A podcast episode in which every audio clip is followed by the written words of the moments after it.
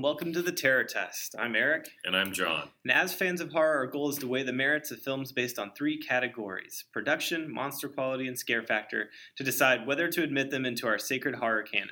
In this podcast, we'll put horror movies to the test to determine what to watch next, what's worth revisiting, and what to recommend to the uninitiated. Number two pencils ready, and begin. So today we're going to be talking about The Witch and It Follows, and we have a guest. It's Matt from next door. Say hi, Matt. Hello, everyone. Matt's another English teacher uh, that we roped into going to see The Witch with us. And so we're going to start with that one. Yep. Jump right in. Can we call him one of the uninitiated, like we have in our tag Uh, in the beginning? sure, Okay. sure. Will I be initiated when you, You- undo the ropes? Yep. Thank you, sir. May Uh, have we have another? a fire in the woods. um, Where do I sign? We- Do I sign yeah. Here's We a have book. okay, so The Witch, um, as of this recording, it, it just came out. So it's a 2016 release, written and directed by Robert Eggers, starring Ralph Ineson as William, Kate Dickie as Catherine, Anya Taylor Joy as Thomasin. So let's begin with production. Production. So we're looking to make sure that it's timeless in the power and effectiveness of its writing, direction, acting, cinematography, special effects, iconography, and portrayal of its subject matter. So the first thing I want to talk about is the language because it just blew me away. Um, so Robert Eggers is he, he for this movie he familiarized himself with language of 1600 America, um, Puritan literature. I know he went to a lot of museums to study letters, um, and it feels so authentic hmm and it's it's really beautiful. I think something that's point, important to point out is that in the beginning it does say that it, it's a folk tale. Yeah. Um, and I think that it's very clear that he studied folk Mhm. tales from that era to not only get the language but just to put the story together. It Yeah. great. And I really love how the actors made the language sound natural. Like you have little kids who are using words like countenance and it's not stilted and it could be totally stilted and dry and stiff uh, but they make it work yeah, that I mean, talking about production in terms of the acting, um, shoot, man, I like I would call it almost flawless because like the delivery was fantastic, and like you said, it's not stilted, um, um, and they're able to convey emotions while they're doing it, especially with the kids. I hate it when kids are too like too precocious. yeah Yeah. Um, and we'll kind of get into that with it follows a little bit. Uh, but I think in this one, it's not that way at all. The kids seem like kids, even though, you know, what would you say? How old is the little boy?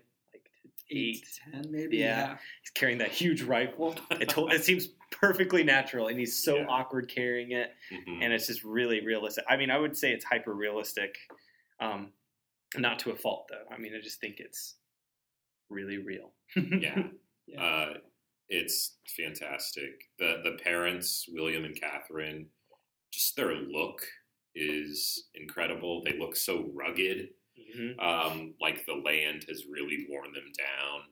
Um, Sort of reminiscent, reminiscent of the um, photographs by oh gosh, I'm going to forget her name uh, from the Dust Bowl. Um, the sort of Oh, famous yeah. the migrant woman photo, right? Yeah. yeah, the yeah, mother kind of has that has that look, like years of um, you know Childbearing. privation, childbearing and privation have uh-huh. sort of caused her to just her whole soul to stoop Uh-huh. um, and to just feel like there's a burden on her even even when she's carrying nothing. Yeah, And kudos to Anya Taylor Joy. I mean, she had to carry a big chunk of this movie, and she did so well. Mhm. Yeah, for her age, she did really fantastic. Yeah. One of the things that I liked too, I, I liked the camera work, um, particularly how there would be a lot of slow kind of pans and zooms that sort of gave the forest and some of the creatures within it sort of a, a personality that they might not have, you know, a magnetism Mhm. um, that, that sort of builds on that sense of, of, you know, mystery behind it. Yeah. Yeah, part of that relationship with the landscape and panning into it and it becoming its own character reminded me of like great movies like the, There Will Be Blood, right? So like when they're going out and surveying, how there are those like big wide shots, and it like become and like he's standing really big in the camera, like he's gonna conquer it and like suck Mhm. the life out of it. Same thing here, except in this, it kind of like diminishes them. Like the landscape's gonna like destroy them and just suck it out of them. So I agree. Yeah, the camera work is pretty amazing. Special effects. What do you guys think? I think the witch looked scary, and she didn't look. She was a monster, but it wasn't like. I don't know. It wasn't like fangs and. You know what I mean? Like it, it was like realistic scary the same way. It's like if a woman had been living in the woods performing those like Mhm. acts of witchcraft for however long, that's what she looked like. Yeah, I thought the special effects were great. I mean, smart choice going with more practical effects. Um, with the exception of the very end, was I was it? so man, I was so worried at the very end that that like that that goat was going to talk to us. Like we we're Oh. going to see its mouth move Oh, or something. yeah, I thought that was brilliant that it didn't even show it. And It just morphed into the guy, Sure. and we just and we don't even see like we know he's the devil, but we don't. There's no face. Yeah. It was artfully done. Um, I just like I was kind of cringing there for a moment. I was like, oh man, is the goat going to talk to us? we're going to see like an animal farm like mouth move kind of thing, and it wasn't. So it was great.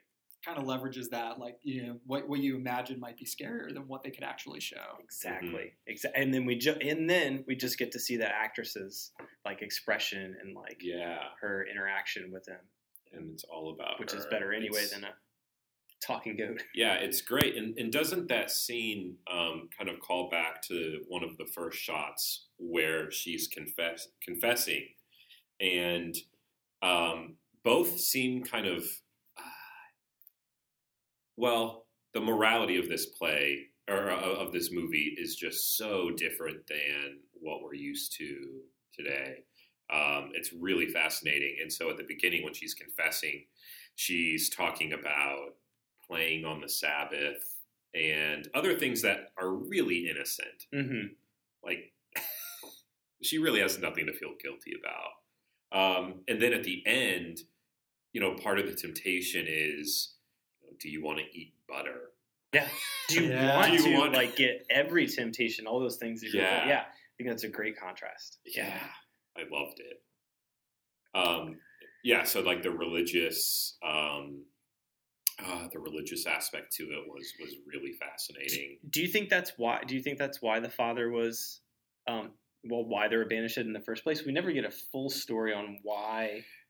He said He's something being- he just- about pride. Yeah, he disagreed with um, Yeah. them on whatever issues, but do you think he was just being thick-headed and stubborn about his belief? Like, was he being too strict for the Puritans with his belief? Like you're saying, like I don't know. I didn't really catch all that. I don't know. I mean, I, I saw it. I, I kind of put him in the cat the same category as the rest of Puritan society. Um, to me, I, I got a really strong feminist read from this movie. Um, as as you know, pretty much everybody but Thomasin and the witches were kind of part of the patriarchy, and the witches and Thomas and, and eventually Thomasin um, everything they do is in some way a reaction to the patriarchy, hmm and so of course it's it's evil because it's not part of the patriarchy. hmm Mm. Well, it's yeah, it's interesting you point that out too because that's kind of the order in which people die, right? It's the boys that are taken 1st Mhm. and then they like the the female characters are like uh, kind of blossom and revealed. Even like the mom there at the end, she doesn't have her bonnet on, her hair's everywhere. Um, even and herself, Mhm. you know, Well, in the sin of uh, each character has their own sin. You Mhm. know, uh, the father lies. Um, and is stubborn, like and prideful. yeah, and yeah, and prideful. Um, the son is tempted hmm Mhm. um, and seduced. Um, yeah, and so the children are idle, right? The two um, Yeah. the two twins Mhm. are idle. Mhm. yeah, Mhm. what's the mom's sin? I would you say that she like maybe she covets, like maybe she wants, like riches, she wants to go back to She England, does. Yeah, where you're right. you know they did have more things. hmm Um, she's you know sentimental about that cup. It's hard to tell. Is like is she sentimental about the cup because it is a silver cup, or is it because um, she is it the sentimental value, like attached to her Mhm. father? Wasn't that what it was? Yeah. Um, is that really why she wanted it, or is it because she had a nice thing hmm and nothing else she has is nice? Yeah. Um, I don't know, but I feel like kind of thinking about this, maybe we can get have this lead into monster quality. I feel like that's what the witch is, right? Which is the manifestation of their sins. Like that's why it comes out in the first place, is because Well, I They think bring I think the witch is, I think the witch reveals their sin. I don't Hmm. know if she's necessarily a manifestation. oh yeah, okay, maybe that's her her craft. That's is her it- witchcraft. Yeah, and I mean, is it just sort of like that e- eternal temptation that's right outside the gates of, of There you you know Mhm. self restraint and self control? Which fits in with the woods. Yeah, Like that's what the woods are. So so let's uh, go around see if we're gonna give it a point for production. I definitely have to give it a point. It's a beautiful movie. It, it's a great movie on its own without any, you know, w- without even looking at it as a horror movie. It's one of the most It's just a good original movie. Mhm. and interesting movies in recent memory.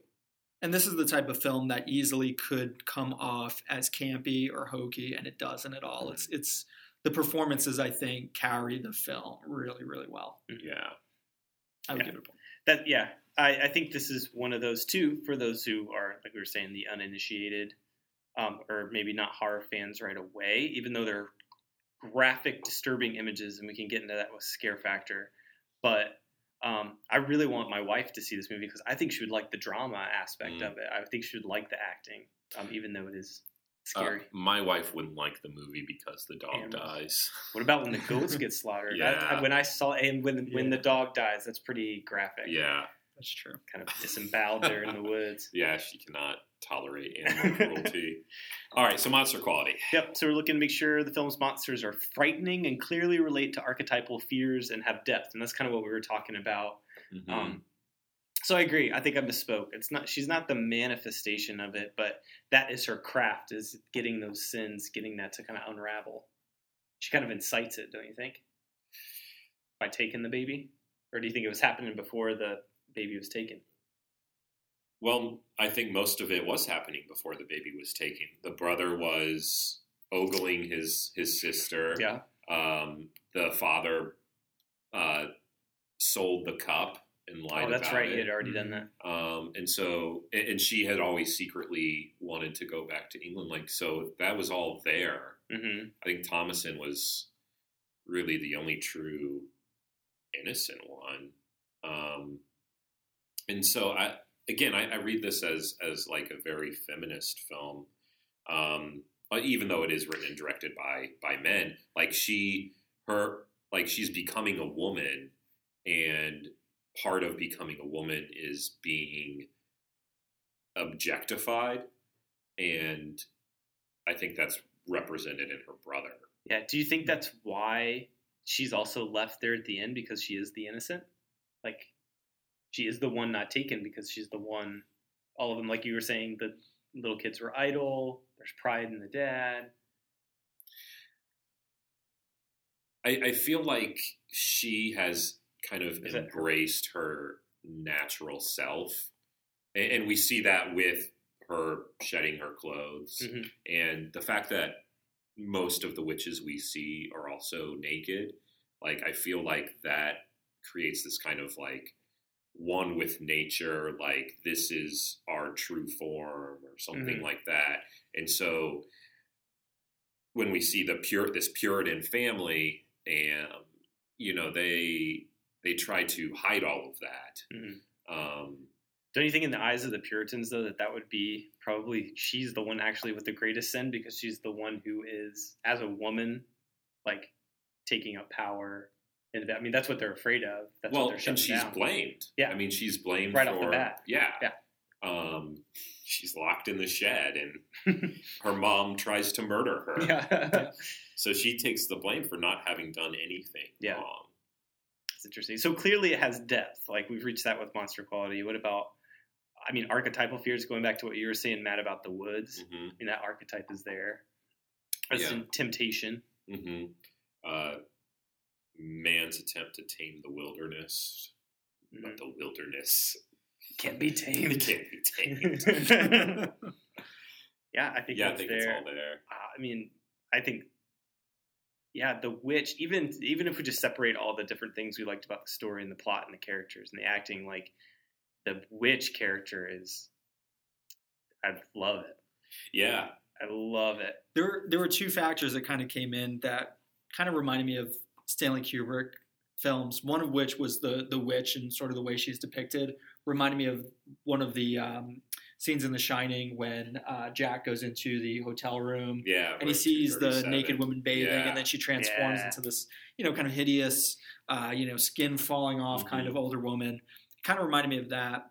And then sort of the haunting voices, the the sort of choruses that would come up, Mhm. sort of reminded me a little bit of like 2001: Space It- Odyssey. Exactly. Mhm. Yeah, it's You so know, reminiscent of that. Like just this like sort of epic or mythic kind of background horror. Mhm.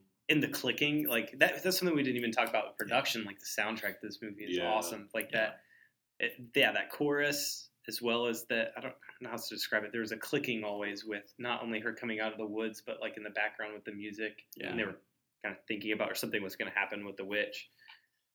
Yeah, the witch is is great. Did it looked like she was going to castrate that baby? I think she did. She castrated that baby and then ground it up and rubbed it all over herself. Yeah, and so again, like that that kind of adds to my feminist read of it because she so she castrates one male, she seduces another, Yeah. and so she is yeah the absolute opposite of of Uh-huh. this patriarchal society. Yeah. She's picking it apart. Yeah, that's interesting too. All the males are pretty much killed by her. Except for the father. Well, the father, but fa- well, well, can we say that the ghost, the the witch, or the, the or devil? the yeah he's and he kind of skewers in the form the ridge, like devil, like yeah. kind of like I don't know. I kind of saw that as like a nod to to like the crucifixion a little bit, like they're Yeah. getting stabbed in the side. uh-huh. There's kind of a hint too of like he he's killed like uh and and he's rightfully buried under the the woods like the kids at one point I think um Thomasin says to him at one point the only thing you're good for is chopping wood yeah right and so she sort of verbally castrates him in that way There you go. Mhm. and then he dies under a pile of the wood that he was perpetually chopping Yeah, right that he was good for nothing else mm-hmm. yeah, and that's kind of like his pride too. yeah. The big stack of wood. Well, and of course the You know the, the visual symbolism of trees and of wood. wood.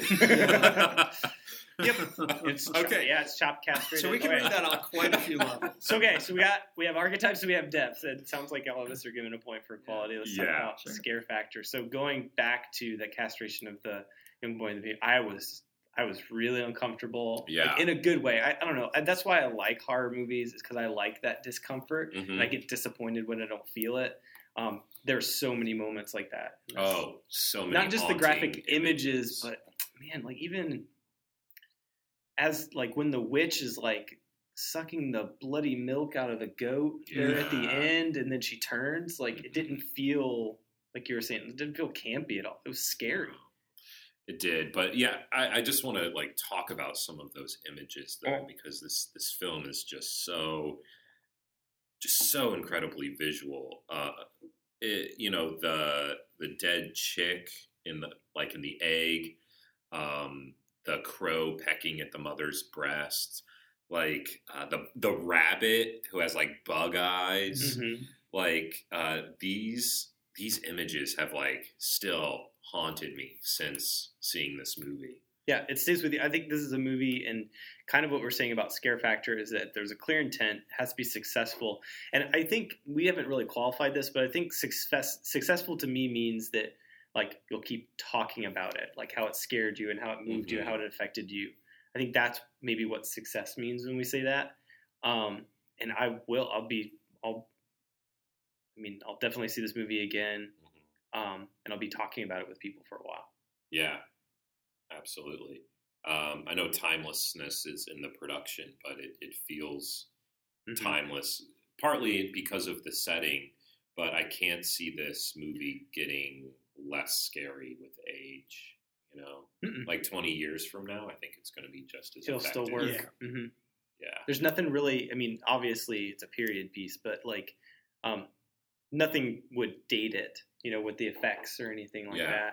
that. Um, do you? uh, This kind of going back to production. I don't mean to slip, but do do you think it would have the same effect if the language, um, like wasn't authentic? If it was just modern speak, modern tongue? Um, I don't know. I guess it would have felt more like the Crucible.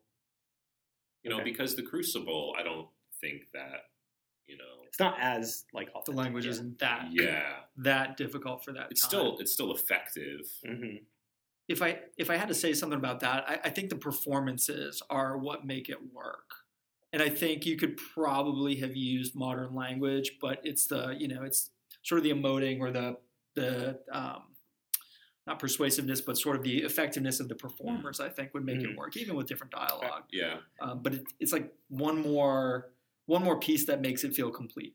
yeah, it does, and it it, it makes it feel foreign, foreign Mm-hmm. in a way, like it, you know, because it's so unnatural. Um, it, we are further removed from this society. so kind of going to scare factor this is something to think about um, do we what do you guys think the moral is if it's a folk tale it's got to it's got to have a moral Mhm. so what do you think the message is and is that message scary i've tried thinking about this since we saw it I mean, Again, with my feminist read, it's down with the patriarchy. yeah you know.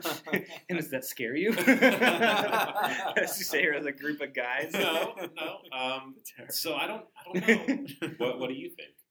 I think that's right too. I think it it does have the positive message about growing and growing into your womanhood. Yeah. I, I definitely get that as a feminist also- too. I think you could zoom out a little and say repression in general, repression of natural Yeah, the just the danger of it. and thoughts. Yeah, and and how by by repressing to an extreme degree, um, it can. Yeah, because not with just womanhood that comes up too, but also with grief, right? They're trying to repress grief. Like when she does lose her son, Yeah. they're constantly just like, okay, like be strong, get over it. But and it almost leads to a more extreme like manifestation of the temptations or desires Mhm. um, in the long run. And this this part actually really creeped me out. When the son wakes up and starts like spouting this monologue about meeting Jesus, yeah, that was creepy. yeah. Can you imagine like for? I mean, if you were one of those younger kids, it's kind of just like what's weird is is that I feel like that validates everything that the parents were thinking in the first place. Hmm. you know what I mean about like about their belief in it that that they are sinners and that you know what I mean like that that Puritan Mhm. mindset kind of gets confirmed at that Mm. point. Yeah, I mean there, that there is a real devil that they must Yeah. you know, hide from, as opposed to ba- sort of balancing or Right. acknowledging both the both the good and the evil is within themselves. They they have to shun the evil at all costs, but Mm. Interesting. Yeah, I think I'm like we're gonna give point. it a point. Yeah, it's de- I did I didn't have a doubt. This this is definitely in the canon. Yeah, absolutely. I think I mean it's top. I mean some of these archetypes and things we talked about, like with Blair Witch, but I feel like this just has it all, has Yeah. everything um, that we're looking for. So sweet, it's in the canon. Next, we're going to talk about It Follows. Yes, this was released in 2015, written and directed by David Robert Mitchell. Uh, music by Disasterpeace. Uh, Maika Monroe plays Jay. Keir Gilchrist plays Paul. And let's talk about production. Okay. So production for it. I mean, I want to start because like so after I borrowed this movie from John, I came back and I said I hated it. Um, but there, we'll get to that part. But I think production wise, it's one of those movies that does need a second watch. So I did watch it again mm-hmm. with the commentary, and production is great. So, like, what did you guys think of the camera work? It's another one of those like The Witch where it does have slow panning movements. There's that circular aspect. Yeah, I, I love the panning around, and I love when the camera follows the characters because that's it represents what the monster's Camera doing. it It's follows. Yeah. you know the, the the characters are always being chased, um, and so I, I think it's very smart camera work. Mhm, And kind of going with the camera work, there's that idea of the voyeur of the of the girl. Mhm. Those different points, and like when I watched the second time, I noticed that that there were more people looking at her, not just those little kids. Well, I mean, the Mhm. little kid shows up like looking um, at her in the pool, um, but I feel like she gets looked at throughout as well. You know what I mean by like so in class, like when she gets up and leaves, Yeah. it's Everybody like looks at people her. are just yeah. look, looking at her. Um, it, since she comes into like her womanhood, Mhm. that's when that starts. Um, something I noticed in production the second time more often is that the the colors that are repeated. So there's yellow. There the color yellow is in just about every single shot, um, along with red, green, and blue Hmm. is throughout. So everything that's associated with the, um, I can't remember the character's name. Who's the guy who she does sleep with in the beginning? Uh, her boyfriend, Yeah, yeah, uh, Hugh, yeah. although it's later revealed his name is Jeff. Most most things with him, and then the other guy with the longer hair. Greg. Greg, um, are blue in there. His car is blue. They're wearing Mm-hmm. blue. There's like a blue hue when they're in the car, Okay. um, which I think I took to represent sort of like the masculinity, like the male force in it. Um, the red, um, a lot of times is with, um, kind of switches, but it does go with the other guy who's friends, like among Paul. the girls. Yeah, Paul. Paul. Yeah. Um, and then there's Green, who is the younger sister. She's the younger with the glasses. Kelly. Yeah. Uh, Do you feel like she's Yara? Yara has the glasses. Yara has a glasses. and she's a friend. okay, she's. Kelly is her sister. So Yara is the one who has the green the most, Okay. and I felt like that was like kind of the newness, right? She kind of stays like a little girl, even though she gets ogled by. Um. Uh, I mix up all the names. Greg. Uh, yeah, I think Yeah. so. I think there's a scene where. So just those colors to me really stood out, and I feel like that yellow is going to represent because it's in every shot. It is representing like her, like fading, like youth. Yeah, and also with the colors, it, it also creates a sense of timelessness to it because of the style of the cars and the clothes. The time frame in this is supposed to be very ambiguous, Mhm. I believe. That's a word that gets used a lot in the commentary. Is that it, it it's is ambiguous? I don't know if I like that it's ambiguous in the time with it because like what threw me off and what I didn't like about it the first time is that the fact she is reading on that little compact Yeah, the thing, little which just e-reader. throws it off because all the TVs are outdated, the Uh-huh. cars are outdated, but yeah, Yeah, the house she's are got outdated. this. She's got this little palm reader thing. Yeah. And she kind There of aren't has cell hipster phones. glasses that are sort of held back, held, you know, returned from the 80s. hmm that threw me off. I don't know. I don't know that I like that. That's ambiguous. I get the read on it that oh, it's ambiguous like the creature, like the monster, but I don't know if I buy into that. Um, I I like it because it's it, it's more universal. I, I, I think it, it captures a wider um, audience um, for like this looking a lot like their childhood. So it can look like for a, Mhm. a teenager today, they will pick up on like the cell phone at the beginning and the clamshell reader. Um, but it worked for me because, you know, the TVs looked like TVs that Right. we had, or um, just, you know, the uh, just those quiet moments of contemplation. I that I loved that that were like really timeless. Um, like when she drowns a bug on her arm in the pool, Mhm. or when she's like just picking grass and putting it on her knee. Like these are just like really great. small little moments. Mhm. Um, or or she's um, in the car and she's just like kind of looking down um, at like flowers, and she's kind of looking at her hand in contrast. Like these are just like really small moments that I think everybody has experienced in some way or another, and, and so it, it makes it really universal. Hmm. I mean, I like. I think it's a gorgeous looking movie. Like for the production, it's just the first time that I watched it that just really threw me off. Like, why couldn't she be reading a book? Yeah, Right, because Like, that there's could be no- too. Yeah. There's Yeah. no. Yeah, it just it just I mean, threw me off. of It's a little thing. Yeah, but all of the like all the electrics in that pool room that they go to in the end, like every single piece of, I mean, virtually every single one is is incredibly outdated by like decades. I mean, there's an electric typewriter, you know, these old lamps.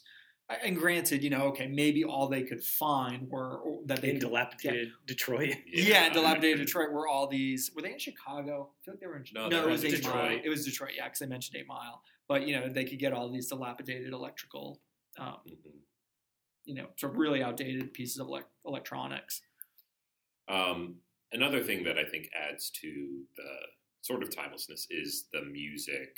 Um, Yeah, I love the soundtrack. the soundtrack is just so amazing. It's the first time I've ever bought a film soundtrack because I, I just love the synth by Disaster Piece. Mhm. It's just In the commentary, it talks about reminding him of like uh like the soundtrack from Phantasm, mm, um, which I don't know if I would put it like with that, but that just got me thinking like we should do Phantasm. yeah, I, Yeah. I love that movie. Um, but going back to the, I mean, production, uh, I think I definitely have to give it a point. The only other qualm I think with that would have to be the plot. Um, so going back to that pool scene, I just think it's totally unnecessary. why? Well, it kills the scare factor for me, which we can get to, but Right. I, I just don't. And maybe you guys can enlighten me. I just don't understand why it's there. Like why? If it's about them coming into adulthood and they like have retaining, they're retaining their youth, so they're silly enough to come up with that plan, but they're precocious enough to like never really encounter their parents or adults. Like, you know what I mean? It's like it doesn't fit for me.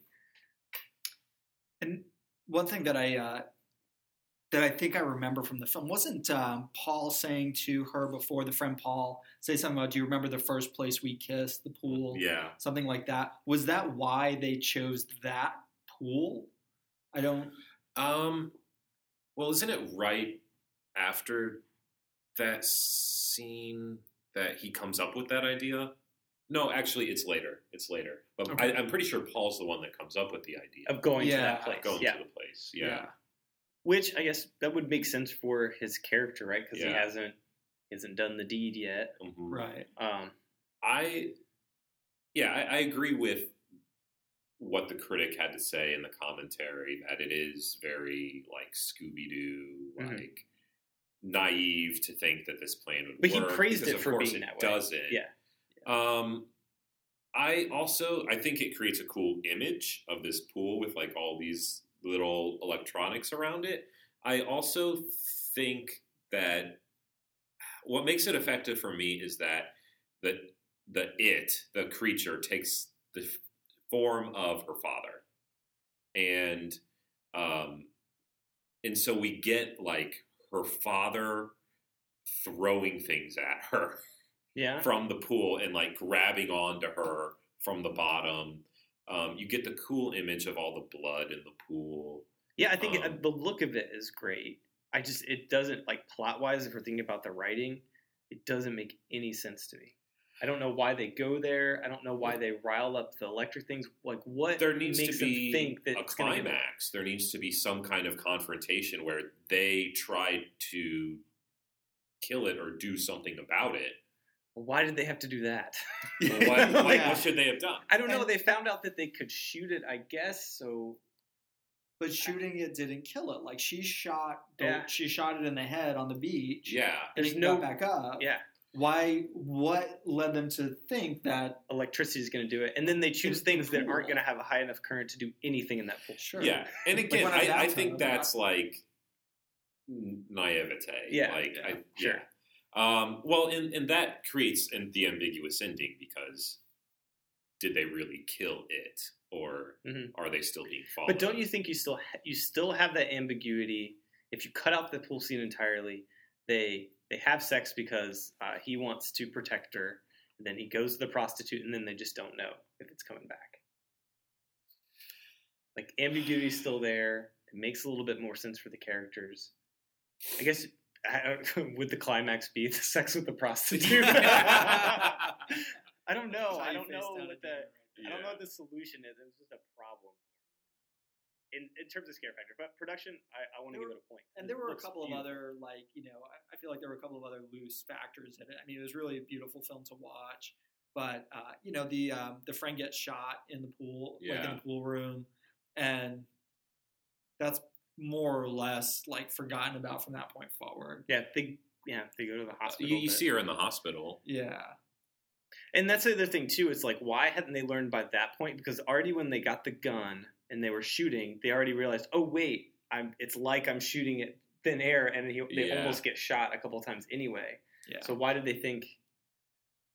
I mean, dumb, I guess. I mean, I, I was surprised when I first saw it and it happened because Yeah. you're not you're not looking off in the distance. You're looking at At where it. it. should be, and so Yeah. I think it creates a little shocking moment.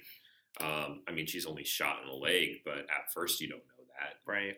Um, one one other thing that I, I want to ask Matt s- specifically is is when she's in the classroom, did you pick up on what poem she was? I absolutely Yeah. did. so there are two literary allusions in this film. Yeah. The first one is on the little compact.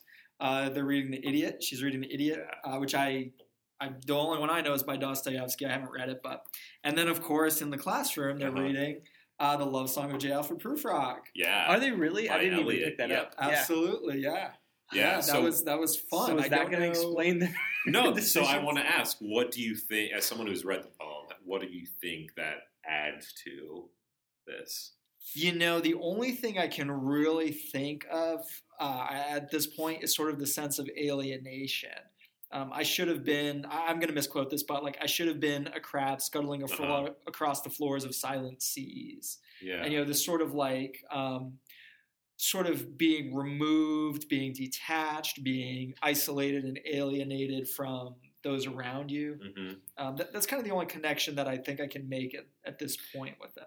to build off that because I, I agree um, with that. I also um, the professor goes on to read the part that says, "I have seen the moment of my greatness flicker, and in short, I was afraid." Yeah. And so there's um, you know this this is her life or death moment, um, and also I I kind of rewound it once I realized what she was reading and like oh man now I'm gonna like do like uh, like a literal like what's happening on the screen? Does it equate Mhm. to the poem? And when the professor says i am lazarus come back from the dead that's when we see the old woman Right. walking to her.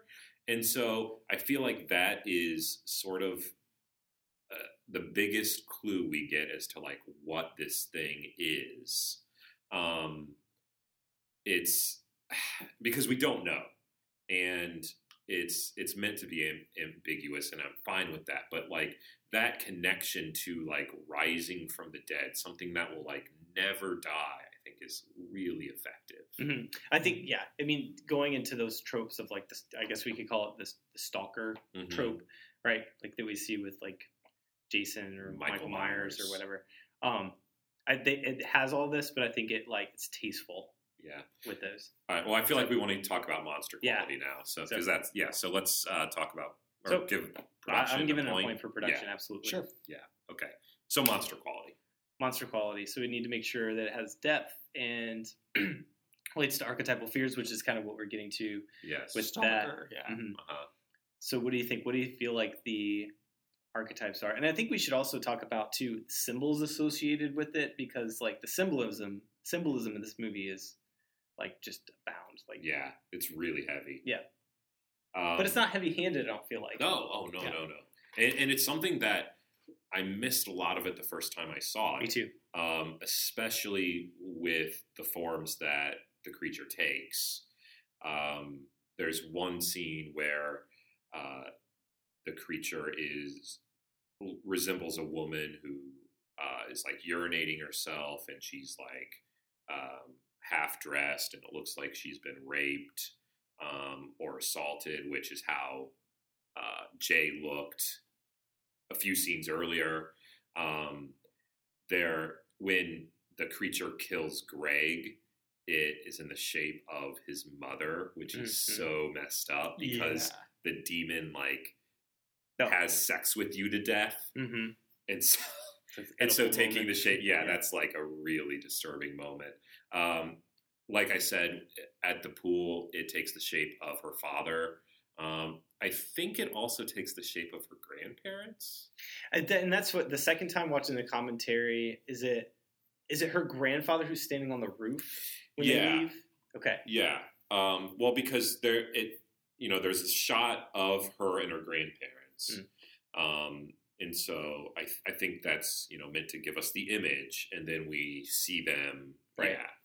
Well, that's the thing. Yeah, each time that the that it takes a form, we kind of get um, some setup to it. Like we know what's coming next. Like before, um, before it becomes Yara, right? Uh-huh. Uh, when they're on the beach, Yeah. right? We're wondering where Yara is, and then we think it's Yara, but then we see her float on by or whatever. Yeah. Um, so yeah, I think there's setup for each one like that. I think the poem, like you're saying with the Lazarus, that also Mhm. like we get the old person. So I think the forms that it takes has depth to Yeah. meet our requirement And- for that reason. Can we say that, like, perhaps one of the factors with all of these is sort of like one of the fears that it taps into is the sense of the idea that of society's judgment at having sort of crossed this threshold and and gone from innocence to corruption or you know purity to impurity, uh, from youth to adulthood, right? That this sort of like that you have now sort of crossed this this boundary. Yeah. Um, That would also make everyone's s- after yeah, you, looking at you differently. I like that. So like cross the boundary and literally they see the world differently. hmm You know, like Yeah. she's able to now see it, um, and be able to confront it, and her outlook has Mhm. changed. Yeah. yeah. And one sucky thing about being an adult is like trust. You know, like who can you trust? When you're a child, every adult is trustworthy, um, but you know better when you're older. hmm and so um, you know you you always kind of have to look out for yourself. Um, you can't just leave yourself vulnerable. Yeah, I don't think so. Talking about some of the archetypes with it, I don't know. Maybe we should talk about symbols. Like, what do you feel like it is? Is it symbolized? So we talked On the about. most surface level, it's an STD. well, let me correct you. STG. It's a sexually transmitted ghost. Yeah. Um, but I feel like what? It, what else can we say that it is? Um, well, as we were talking, like the transition to adulthood. Mm-hmm. My um, my creeps first on you. yeah, my, my first thought on it was that it, it, it, it could very simply be death. That you've you've sort of lost your innocence and the sense that life is never ending, Mhm. and that now, like knowledge of death is Yeah. Yeah, you like know you said, you, you you live with knowledge. of Cross that threshold. Now you can see it. yeah, Right. Man, I feel like after I turned 30, that's what happened. I was like, oh, I, I can actually see the end now. um, what else could it be? Um, in terms of an archetype, I mean, could, it could be it could be your past. It could be a decision that's lingering and following you. yeah. Regret. Consequences. Yeah, regret. judgment of others, all this these multi you know multi-headed people who Right. I think so. I think. I mean, we've met our two requirements. Obviously, if we're able to talk about it this long, um, then it, it is archetypal and it has Yeah. depth. I, I'm going to give it a point. I am as well. Okay. All right. So scare factor. Here it is. So is this scary? It's a beautiful looking movie. Um, production we've decided is great. The monster we like. Were you scared? Was- I- did it- did it mean to be scary, and was it successful from beginning to end? I think That's it definitely meant to be scary. You can agree on that. Yeah, So I was think it even just with the soundtrack. Yeah. I think some of its scariest moments were when you're waiting for the monster to arrive. And when you see the monster, like I think when I could see the monster coming towards her, I was less concerned. Uh, I don't know why maybe it just didn't intimidate me enough, but the moments when like she is sitting somewhere, like in a park, and you're like, you know it, you know it's coming for her. Mhm. But the question is when and how will it reveal It was- itself? It was those Those moments were- though, like the pool scene, that made it not scary because we're you're gonna go sit on the beach, you're gonna go to a park when something's following you. Well, where are you going to go? No, go to a. I guess maybe it's more dangerous to be in a populated place because you don't know Yeah. who it is. I don't know. It's also I the middle of the night. Don't. Sit in my Would- car and keep driving. Like I'm not gonna go sit in a park in the dark. with I mean, something you like- could you could get on the creeping. train and or something. You know, you could you could get on something that doesn't stop. or moving, hop on a perhaps. plane. Yeah. What? And I, I saw that the director answered this question that it can get on planes. it can't. Oh, it can't Th- there is a part where uh, uh, presumably Gee- walk on. Jeff says that it's very intelligent. It's going to follow you no matter what. Yeah. And I, I think that idea is a very scary idea. This Yeah. unstoppable thing Sure. that will not stop until it kills you. And I feel like we have talked about this before in, in another movie that we um, watched. This this just like unstoppable force. Was it with uh, Was it with Friday the Thirteenth? Maybe with Jason. Yeah. Yeah. And why he's effective. Yeah, you can't kill it like as as Yeah. a monster. It's effective. Almost like I a, think. yeah, like zombie. You know, something Mhm. that simply keeps coming no matter what. Yeah. Yeah, and I think, I guess going along with those moments in terms of scare factor, a lot of the images are scary. So that first image where the girl's just like snapped in half and everything and all bloody, like in the very very beginning, that's scary. What I did like about the scares is that the the jump scares were like tastefully done and Yes. not overdone. This would be an easy movie for something that's creep and like creeping on you and stalking you. Is going to be a jump scare behind a door and stuff like that. And Yeah. it doesn't do that. No, Really. it, instead Which it's like the friend walks through the door, and then this really tall dude walks through a door. Yeah, he doesn't jump at you. He's just And- like yeah, And his size alone, was, It was great. yeah. But again, Yeah. that's that's me liking the monster. I don't know. So that wasn't scary. I mean, that moment was scary, He was one of the scarier forms. I agree. it took. He was, yeah. um, Boy, those- you don't think Grandpa on the roof? No, no, I, I, I was going to say, I was going to say, it's the tall dude, and then it's like everyone else who's like naked, because Yeah. just like a naked person, just like slowly walking to, that would freak you It's out. creepy, yeah. It is, and, and then it goes into the whole like you know, sex is scary and that kind of thing. But it's just like that would freak you out. Yeah. So is the movie more creepy than scary? That's the thing. And like when I finished watching it, I didn't feel like I had been sufficiently frightened. you don't want to turn on all the lights and No, and I I have to say my fiance wasn't didn't watch the beginning with me, but I had like 30 minutes left, so we Uh-huh. watched it together. And she doesn't like scary movies, and she didn't respond to it at all. Kristen said the same Really? thing. Yeah. Um, oh, and I'm supposed to say, since we're kind of talking about significant others, Yeah, I'm supposed to say that Kristen adamantly hates this movie. Really? right? She thinks it's dumb. she watched it even the second Point time with me with the commentary. Yeah. it didn't help her. But I mean, like, Does she just think the monster's silly or what? she thinks the monster's silly and it wasn't scary. And like me, going back to this pool scene with the scare factor, I was like creeped out and kind of in love with it up till that point where that scene is so laughable and dumb. Like I don't mean that the like shooting of it was dumb because I agree, Yeah. like image wise, it looks really good.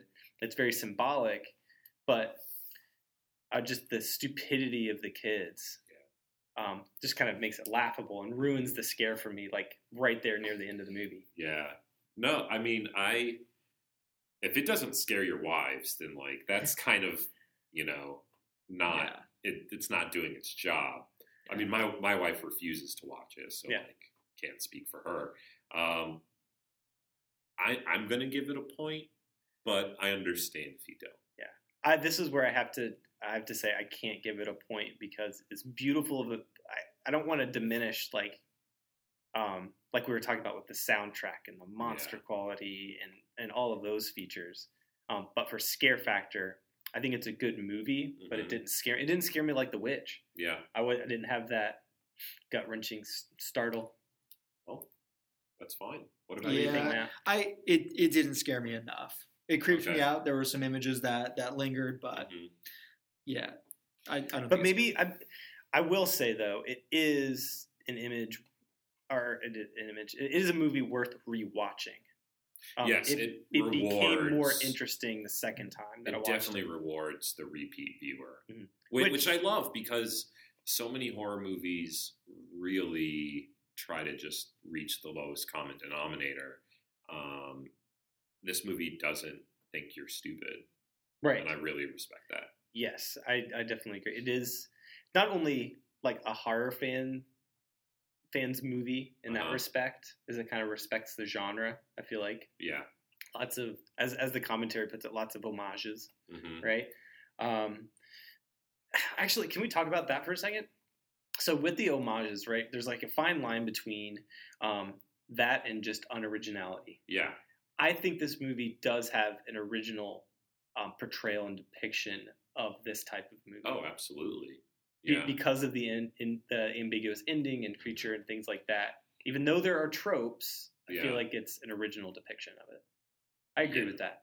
I I really liked um, the comparison to Friday the third or not Friday the Thirteenth. Sorry, Halloween. Nightmare on Elm Street. Oh, no, okay. because it, it's the world of like the kids, and kids. the parents. You know, are mostly unseen. Yeah, they're it's total like Charlie Brown stuff. Yeah. Like that, you don't get a clear picture of like the mom. Yeah, Um, or you see the back and of you her just head. you just know that something has happened um, in a few shots. Like in one shot, um, we see like inside her bedroom, and there's a wine bottle. Um, when the police are over at the house, and we're seeing it from Greg's point of view. Um, he he tells his mom or his girlfriend. It's kind of hard to tell who he's talking to. He says that family's a mess. Mhm. And so, like, we get the sense that, like, something traumatic has happened. Either, like, the father has left the family or the father has died. Um, and, and, and so, it, it, you know, in the pool scene, when it is the father, I, I think that makes it, I, I think that's why I like the pool scene. because of that. I just it could have been something else for Yeah. me. But all right. Well, it sounds like we do have it in the honorable mention. Yes. Good deal. So we have something in the can. This is productive. Yes. Added to the list with this. Um, so uh, thanks, Matt, for being here. Sure. Yeah, thanks, for inviting me, guys. Thanks for roping me into this. Now, please untie me. Yeah. All right, so next week we're going to be looking at stories that feature creepy children and the unreliable mother figures who love them. We're going to be reading uh, The Turn of the Screw by Henry James, horror classic, and watching the adaptation The Innocents. And we're also going to be watching the more recent Goodnight Mommy. Uh, check us out at E E-U-N-O-I-A-S-O-L-S-T-I-C-E dot com. Also check out the Outrider pat, uh, podcast for interviews with aspiring authors and writers. And we'll see you in two weeks. Pencils down, the terror test has ended.